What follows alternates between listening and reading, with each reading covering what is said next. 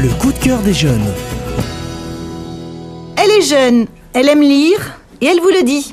Alors Flora, voici tous les ingrédients du manga.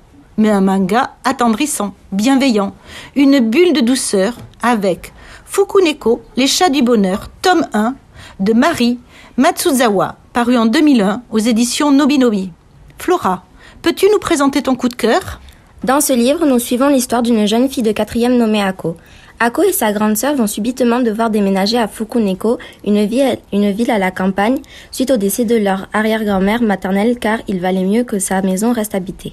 Depuis la disparition de leurs parents, Ako et sa grande sœur ne vivaient presque que avec les revenus de la grande sœur qui n'était qu'une mangaka lambda, c'est-à-dire une écrivaine de manga.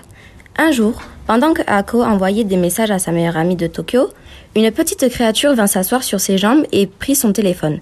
Ce n'était ni un chat, ni un humain. Mais qu'était-ce donc que cette chose? Avait-elle un lien avec sa famille? Était-elle un esprit? Prête à le conseiller à tes amis? Oui, car j'ai beaucoup apprécié ce manga. J'ai trouvé que les personnages étaient bien faits et mignons. J'ai aussi bien aimé les petites touches d'humour à certains moments et l'histoire en elle-même.